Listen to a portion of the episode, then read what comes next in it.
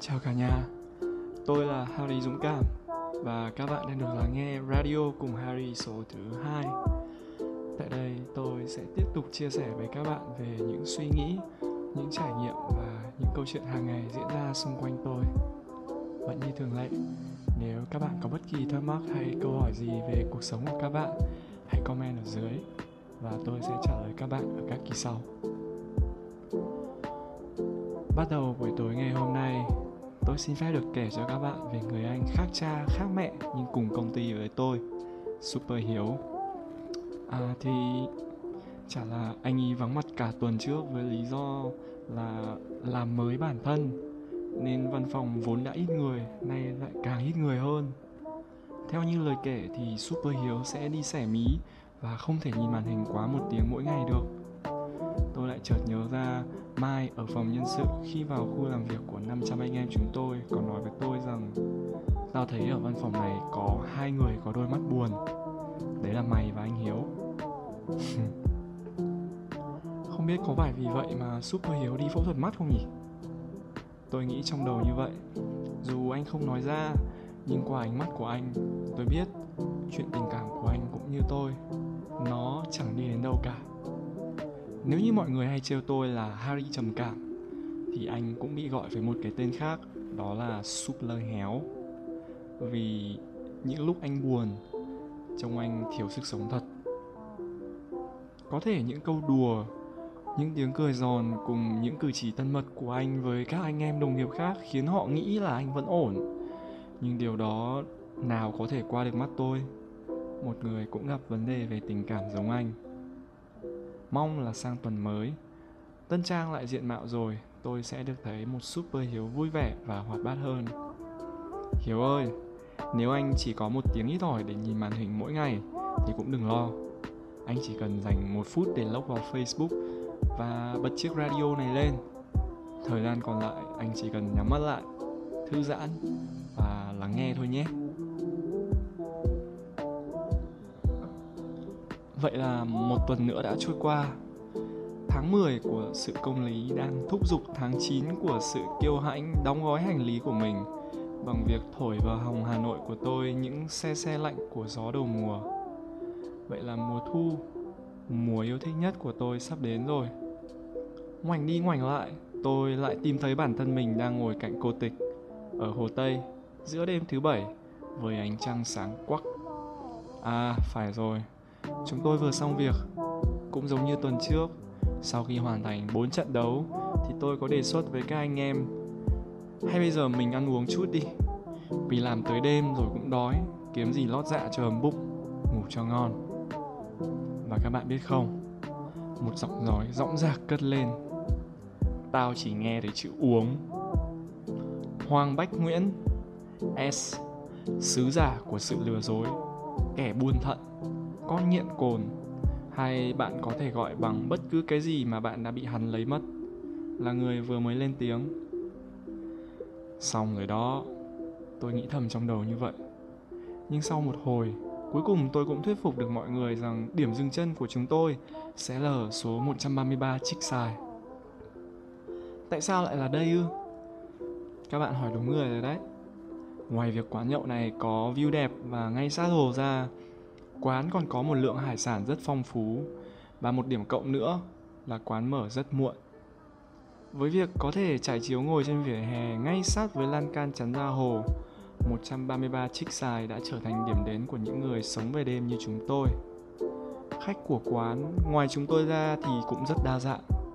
Có các bạn trẻ đang tìm hiểu nhau, có những nhóm bạn đi chơi muộn, những khách du lịch từ tỉnh thành khác và thậm chí kể cả các cô gái làm nghề dịch vụ cũng lui tới đây để tận hưởng không khí dịu mát của hồ, tận hưởng men rượu và thưởng nguyệt. Họ cũng là người và cũng có công việc của họ mà. Tôi không bao giờ phán xét họ cả. Trái lại, tôi tôn trọng họ và chỉ nhìn nhận họ như những tâm hồn đáng thương đang phải đánh đổi tuổi trẻ của mình để mua lấy những niềm vui nho nhỏ như thế này đây.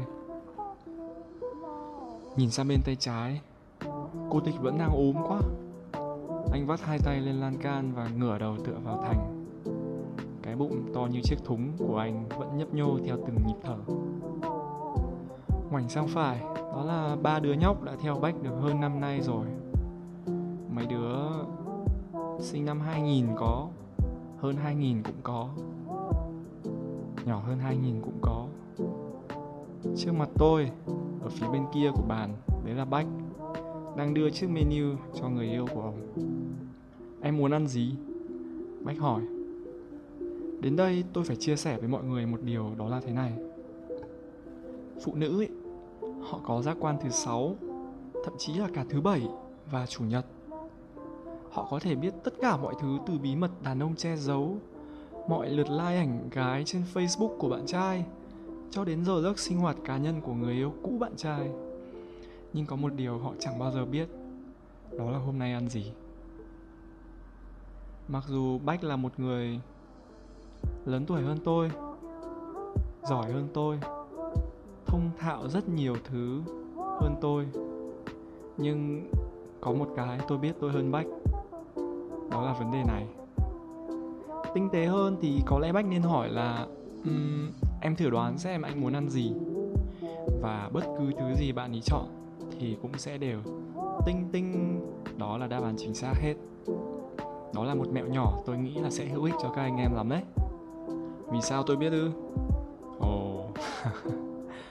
mỗi khi chúng ta giải sai một bài toán thì sau khi chữa bài, chúng ta sẽ có được cách giải, phải không? Với mỗi lần thất bại, chúng ta lại học được một điều gì đó để tiếp tục đứng lên. Còn với tôi một người thất bại trong tình trường thì tôi nghĩ là tôi cũng học được kha khá thứ. Ít nhất thì cũng đủ để giúp các bạn không mắc sai lầm giống như tôi. Sẵn khi bách hãy còn đang giang dở trong việc dạy mấy đứa em về văn hóa văn phòng với cách ông ấy sống sót các cuộc rượu như thế nào, tôi ngước lên, nhìn ánh trăng sáng quắc đang phản chiếu trên mặt hồ. Hay là do men rượu, nên trong người tôi cảm thấy lâng lâng hay sao mà tự dưng tôi lại ngẫu hứng muốn viết vài dòng thơ. Nếu một ngày ánh trăng cứ dần tan, hỏi cung trăng còn chi hàng không nhỉ? Nếu nỗi đau cứ xoay mềm âm ỉ, xin hỏi liệu ta còn tâm trí làm thơ? Ôi, cảm xúc giạt rào đến vô bờ.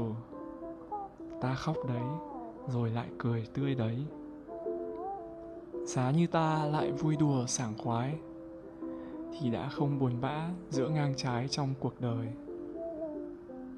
Cảm ơn đêm trăng hồ tây vì đã cho tôi, một người con của đất hà nội đã 6 năm trời xa xứ, có lại được những cảm xúc chân thật đến vậy. Thế nhưng không phải ngẫu nhiên mà nhiều người hà nội hiện tại cũng như là trong quá khứ lại có chung một suy nghĩ, đó là thành phố bây giờ bẩn quá ồn ào và nhếch nhác quá. Cái bụi bặm của thị thành và sự biến đổi nhanh chóng của cuộc sống dẫn đến những biến đổi lớn hơn về tâm hồn con người. Những người xung quanh ta. Hà nội không còn là chính nó. Đã bị lai căng đi nhiều. Đã mất đi những nét quyến rũ mà bây giờ chỉ còn gợi lại những hoài niệm qua các bài hát về mùa thu của trịnh công sơn, của phú quang. Thêm một vài tuần rượu nữa cùng bách và cô tịch cảm xúc về hà nội trong tôi giờ chỉ còn lại bóng hình của một người con gái. Tôi lắc đầu. Không được. Tôi không được nghĩ đến điều đó nữa. Tôi cô đơn, nhưng tôi không cô độc. Tôi tạm biệt cô tịch, tạm biệt bách và những người em của mình. Ba rưỡi sáng. Tôi từ chối cái hẹn vỉa hè Circle K đến sáng của cô tịch để vắt mình lên xe và tiếp tục cuộc hành trình cho cái lạnh xương xương của gió mùa được thỏa sức tạt vào mặt tôi. Liệu tôi còn đủ tỉnh táo để về nhà không? Tôi cũng không biết nữa. Một giọt lệ khẽ nhỏ từ khóe mắt của tôi và trôi đi một cách đầy vội vã. Cô ấy cũng rời bỏ tôi như vậy. Một cơn gió mạnh thổi qua, đem theo mùi tanh ở ven hồ và lấy đi những suy nghĩ tiêu cực trong đầu tôi tôi lại thơ thẩn lang thang trên đường. Tôi không nhớ tôi đã đi đến những đâu hay làm những gì sau đó. Tôi chỉ biết rằng sáng ngủ dậy, tôi đã lại tìm thấy tôi trong căn phòng nhỏ quen thuộc với bốn bức tường xung quanh. Đó là lúc tôi đã trở về với thực tại này rồi. Màn đêm dù có dài thì cũng sẽ phải kết thúc, và ngày mới sẽ lại ngập tràn những ánh nắng chói chang trước khi quay trở lại với nhịp sống hối hả của mình, tôi xin chúc các bạn có một buổi tối ngủ ngon và một ngày mới tràn đầy năng lượng nhé. Tôi là harry dũng cảm và tôi vẫn sợ sự cô đơn.